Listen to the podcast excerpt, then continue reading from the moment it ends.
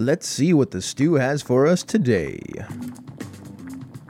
Welcome to the Gnomecast, Gnome Stew's tabletop gaming advice podcast. Here we talk with the other gnomes about gaming things to avoid becoming part of the stew, so I guess we'd better be good. This episode is brought to you by our awesome Patreon backers like the bountiful Bob Queck, the purposeful Panic Productions, and the stupendous Scott Adams. Today we have John and myself, Ange, and we're going to completely skip our get to know a gnome question because the whole episode is going to be about getting to know our very own John Arcadian, one of the original gnomes. Wait, what? Yeah, you.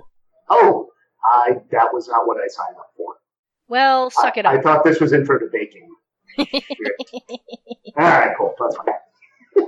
So, after wrapping up our most recent round of Meet a New Gnome, it was suggested that it could be fun to do the same style of interview with some of our older gnomes, and since John is one of our oldest gnomes, I figured we could start with him. And let's start at the beginning. John, what is your gamer origin story? How did you come to RPGs? I feel like if, if we take all the gnome casts and just find snippets, all these stories have already been told Yep. in bits and parts because I really go back to the well on a lot of stuff. Um, but yeah, all right, I'll, I'll recap This is consider this the consolidated location for these It- stories. It, it is. It's the uh, the annotated version, uh, the abridged John Arcadian. Um, yeah. Okay. So my gamer origin story. So um, I, you know, it's weird because I keep thinking back to stuff, and there were so many times in my youth where I did not get to play games, but I got to read and look at them. And I remember writing a role playing game. Like I, I first wrote a role playing game based around BattleTech, and it was like I was 10 at the time, maybe, because I was allowed to have the BattleTech books because they were like Robotech and they weren't D&D, and that awful satan- satanic panic thing was what's going around at the time, and my parents just weren't sure about it. But eventually I, I was allowed to, like, you know, have the D&D second edition books. I think I found them at Books and Stock in Worcester.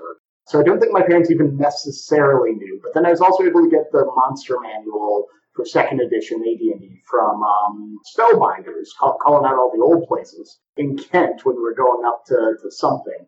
And those, like sitting there and reading through them and just writing my own stories and doing stuff was what brought me into it until I could actually play. Because I didn't actually get to play until college. So in college, somebody said, "Hey, I'm running a D&D game," and I said, "Oh my god, yes, let's do it! I'm in." And I got to play my very first D&D game then, and uh, and then I started running D&D uh, like three months later because that is the way it works. And from there, it just spiraled. It just went like hardcore. Like I was just just waiting. Know? So I guess you could call me like a late D and D bloomer, nerdy in every other way, but but I just hadn't like bit it yet because I, I you know hadn't bitten into it yet because I hadn't had people around to do it, and it is a, a group activity. So yeah, so that that is how I came to RPGs. It makes sense that you started GMing very soon after you started actually playing because you had been prepping for years. Yes, I, I have been working on that and figuring that out and, and just like yearning to get in there and tell those stories with other people. Okay, let's talk about your other origin story. What is your gnome origin story? Because I don't think necessarily a lot of people know the origin of Gnome Stew and how some of our original writers came into it.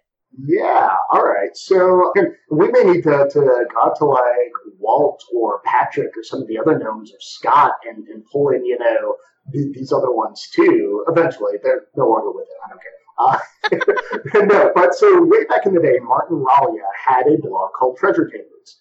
And wow, is Martin just a powerhouse because he wrote short articles every day, two or three paragraph articles every single day. I think there's like 900 of them. Yeah, he so. did it for a few years, didn't he? Oh, it was impressive. But yeah, so he built up treasure tables, and it was, you know, in the heyday of blogging when like people were like asking money to do blogs, like give me fifty dollars and I'll write a blog. And I remember somebody did that. Martin was never part of that, but he did say, "Hey, we've got guest posts. Like, do you want to come write a guest post?" And at that point, I was working on Silvervine Games, my first kind of, you know, fantasy heartbreaker project in the gaming industry, learning how to be in the gaming industry. And I said, oh, this would be great to do that. And, and to, you know, I knew I needed to promote my name and persona, but I was like 23 at the time and really had no kind of idea how to do that. So I said, all right, guest posts, that would be awesome. And so I think the first guest post I did for Martin was on using images in your games, being very visual, finding visual references and, and pulling them in. And so I wrote that. I wrote three or four others. And then when Martin was like, I'm burning out on this, I want to form a multi-author blog so I don't have to do all the writing. I said, I am in. I am down. He, he uh, made invitations to a bunch of us who were guest posters, got pulled in on, you know, the very first grounds of it. And I remember uh, I had just started a new job and we, you know, we, we were all still kind of new to it, figuring out how it worked. And so we, we missed a day and I jumped in and on my lunch break, on like the second day of my new job, I whipped out an article on something or other. You could probably find it in the archives, but it was like one of the first or second, like, you know, oh, we, we have to have an article up right now. And I whipped it out on my lunch break and, and put that up on Gnome Stew. So, so that is, uh, that's kind of my origins of coming to Gnome Stew and the origins of Gnome Stew in general. And, and if, if anybody wants to know why Gnome Stew, because gnomes were out of fourth edition at the time, and Martin was like, well, where did they put them all? Let's say in a stew. And that's why we, we decided on Gnome Stew. So. I want to say it was 2011.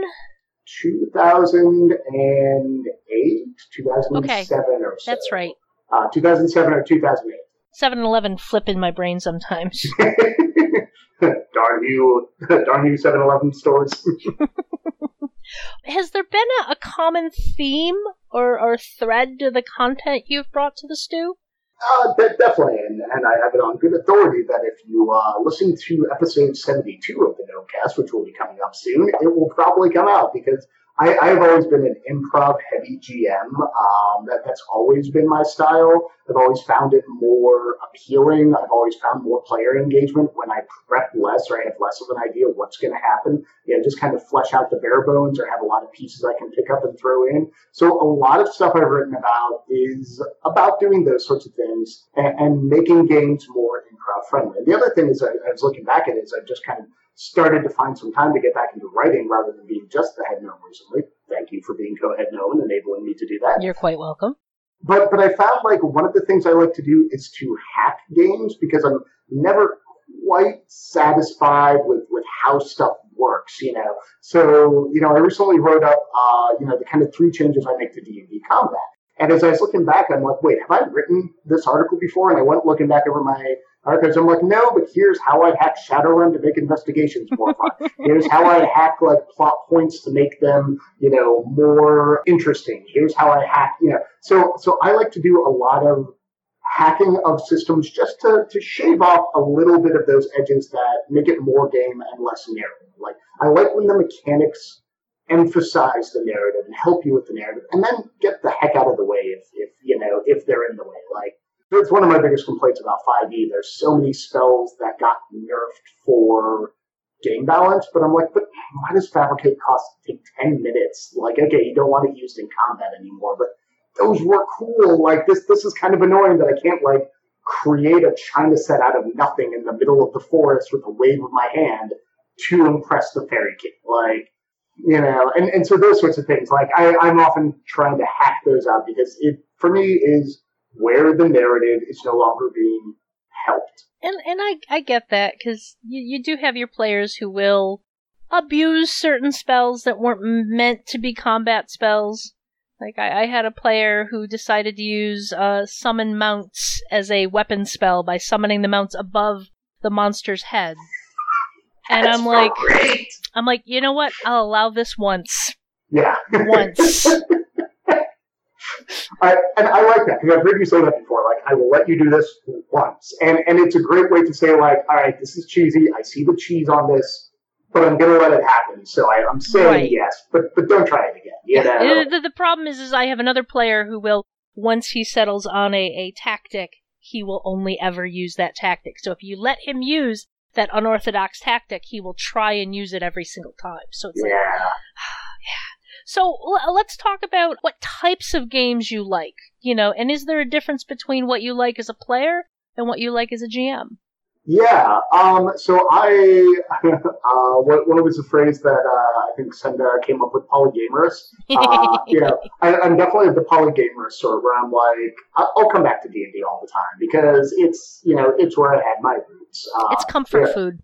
It, it's comfort food, you know. It, it's it's very nice, but like I love playing in more indie sort of one shot games. I played in a wonderful one at Origins called Lovecraft Esque, which was phenomenal because everybody got to take turns playing the investigator. And I had such a great time with that sort of game because, you know, you got kind of full control to put narrative stuff in, and I just kept raising the creeped out factor, raising it and raising it. Like, uh, we had some plot point where there were like creatures with eyes like uh, Guillermo del Toro's Pan's Labyrinth. Oh, you know, yeah. we kind of started off that, so I drew eyes on myself, and I just kept drawing eyes on myself. So whenever I acted out the creature, it was there, you know. So I love games that that let you really influence other players' takes on the narrative. And you know, I'll do that with the crunchy game. I'll do that as a, a player in a crunchy game. I will play now kind of louder, boisterous characters, but with the intent of pulling in other people. I'm always like looking around the table and saying, all right, how can my uh, Kiran, who's totally not Gaston, who drinks and fights and does everything wonderfully, how, how can Kiran pull in like uh, Granny over there, who, who's been quiet, like, Granny, you haven't said much lately. I think you should take the lead in this negotiation with the mafia. Well, what theory? I don't know. No, Granny's the one for this, and you know, you know, trying to shove players out there, kind of like grab the spotlight, then move it using that that power of boisterousness for good. Using that power of boisterousness, yes. I'm not sure I call it good, especially with the games I've been playing in and the moral grayness of them. Okay, yeah, good, yeah. good isn't good for the other players at the table. Right, right. Yeah, just just to emphasize that, like, like the people at the table is what makes a game like this different from playing a video game. So that's that's the aspect of the game I want to play is the other players. Like how do I make them laugh? How do I pull things in? How do I support their bids when somebody pulls out a crazy plan? How do I either shut up at the table and let them do it if they're pushing it along, or how do I make sure the GM has their eyes set on that, or, or, or feels like they have buy-in from the other players to do it? So, you know, there are there are definitely just multitudes of games I play, but I always bring some kind of narrative to them or seek out something that helps with that narrative, no matter what type of game. It is.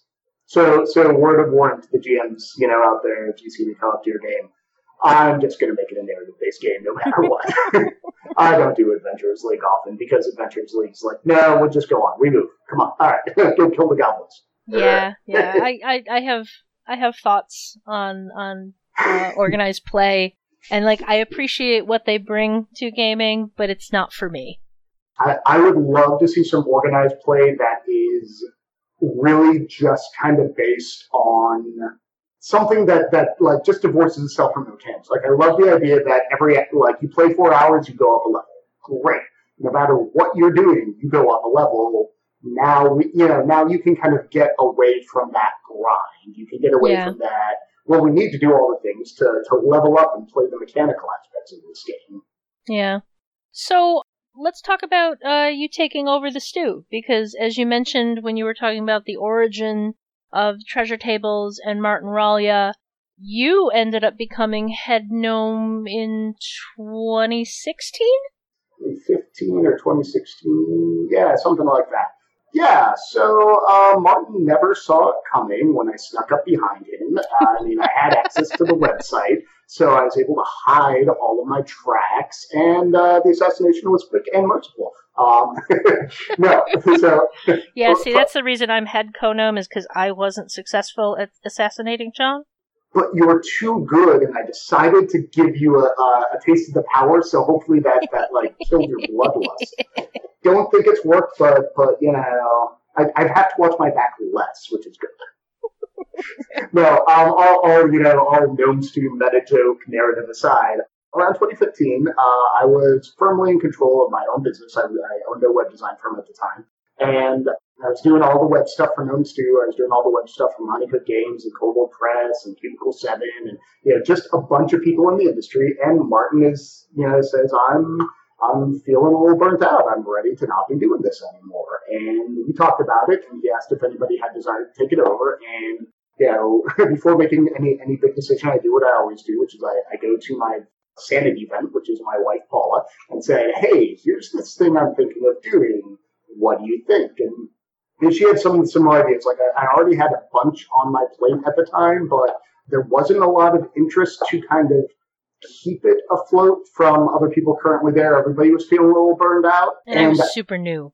And you were super new, yeah. You and uh, uh, John um, Fredericks, John Fredericks, John Fredericks, John Fredericks came in uh, around the same time, and you were super new. And I was, I was looking at him like, man, there was so much more I think we could do with it. I think Gnome Stew has gotten in a bit of a rut because we've been doing GMing advice solely for so long. We've kind of tapped that well. We've had, you know, a good crew here writing, but you know, we've all been writing. I think we need new blood. I think we need uh, a change of pace. I think we need to update some things. And so I said, all right, it's going to be some work. But, you know, my wife said, yeah, I think you can undertake this. Like, you've got some time. Just don't burn yourself out. And I said, okay.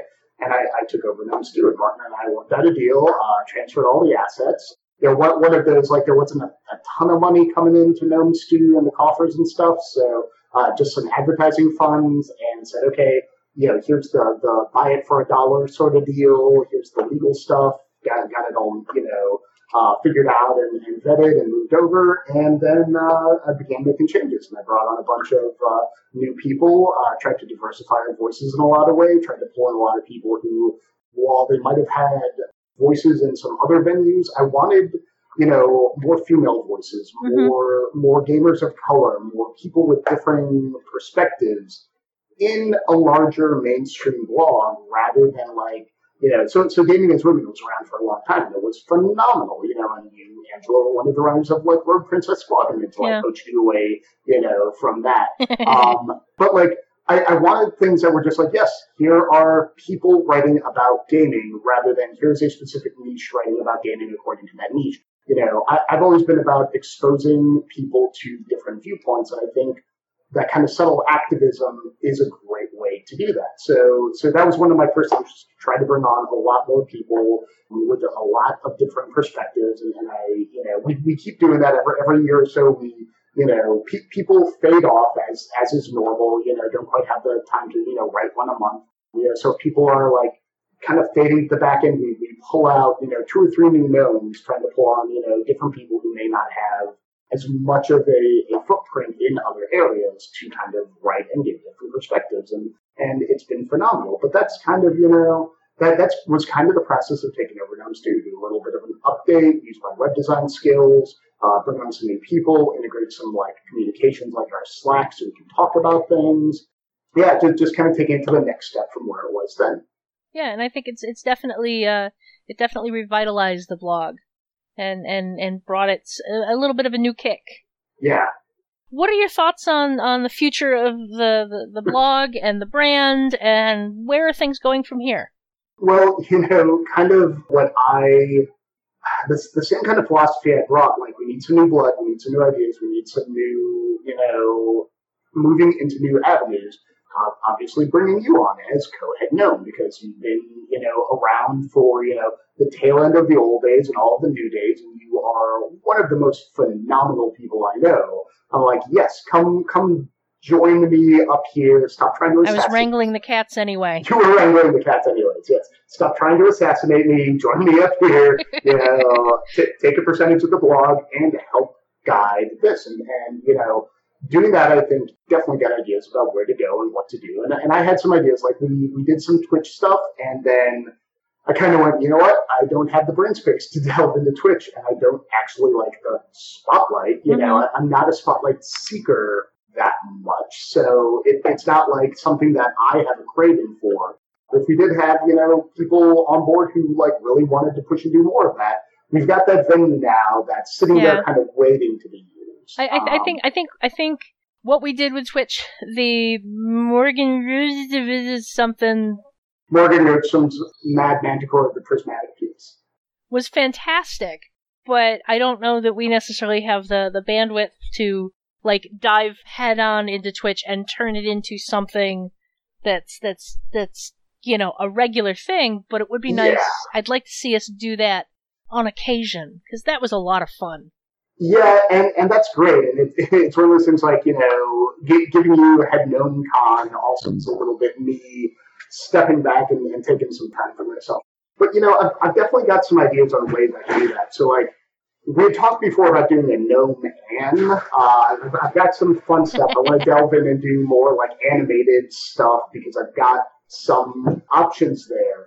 But like I Senda was working on it, but then she didn't have the heart to make it work, and, and kind of undertaken, didn't have the bandwidth. So I think I may move that a little bit do a uh, Gus the Grognard gnome myself, which which will be interesting. Let, let me talk about let me talk about some of my things on D and D that I just don't like.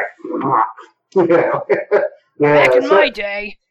back in my day, which is all days because gnomes are amorphous.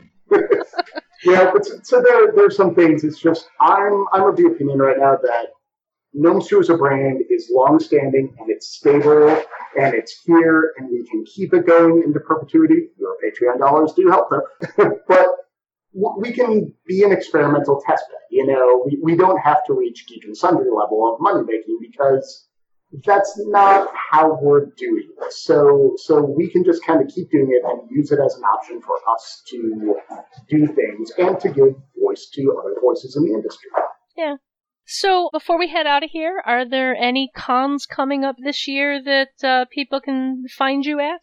Oh man, I just had to cancel my Queen City Conquest appearance because of a new uh, uh, a new job that I undertook. But yeah, no, Queen City Conquest is great one if you're going, and if this will probably drop after QCC. No, this will actually drop the Thursday before QCC. Ooh, well then go to QCC if you're anywhere near uh, the, the uh, Buffalo, New Rochester, York. Buffalo area. You know, anywhere within like a two or three hour drive, definitely go to that one. Even though I won't be there anymore, sadly. I maybe possibly might pop into Gen Con for a day this year. I may not. Like it, it all depends. Just pop in and say my hellos and, and hang out with some people. Uh, but after that, Akatacon will be the next one where I'm a special guest, and that will be in November Awesome. yeah, those, those will probably be to the end of the year, and then I'll, I'll start the cycle all over again. Awesome. Anything else you want to say to our listeners before we head out of here? If I show up dead, it was likely Angela, but, you know, the king is dead, long live the queen. This show is funded by the Gnome Stew Patreon. You too can become a Patreon backer by following the Patreon link on the Gnome Stew website to the Gnome Stew Patreon. This ad is brought to you by Kilts for Cons and Beyond. Whether you're browsing the dealer's hall or enjoying a cosplay parade, the kilt is the apparel for the fashion forward gamer. If you're enjoying the Gnomecast, you'll probably like many of the other Misdirected Mark shows. Here's one to check out. Bone, stone, and obsidian. Wayne and Robert take monthly deep dives into the Dark Sun setting and discuss it across all editions of Dungeons and Dragons. You can find all of us at gnomestew.com, at gnomestew on Twitter, and gnomestew on Facebook. John, where else can we find you on the internet? Uh, well, I've just become publicly traded, so you can find me wherever uh, good John Arcadians are bartered and sold, which is about 90% of John Arcadians on the internet. Um, you know, hopefully becoming publicly traded won't uh, won't do me bad, uh, especially not in any upcoming episodes of Gnomecast, which may or may not have been recorded before this one. The time is wibbly wobbly when it comes to podcasts. Don't worry about it. Plus, I'm precognition, so I, I, I think we can I think we can officially say we uh, we avoided the stew this week. well, it was just you and me, and I no longer can throw you in the stew, Yeah, at least not while so- you're looking. So yeah, yeah, I, I. I think we're good. I give myself immunity.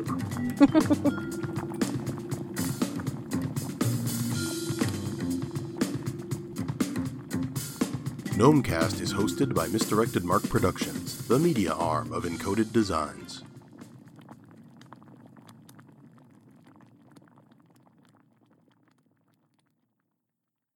Oh, should I have recorded that?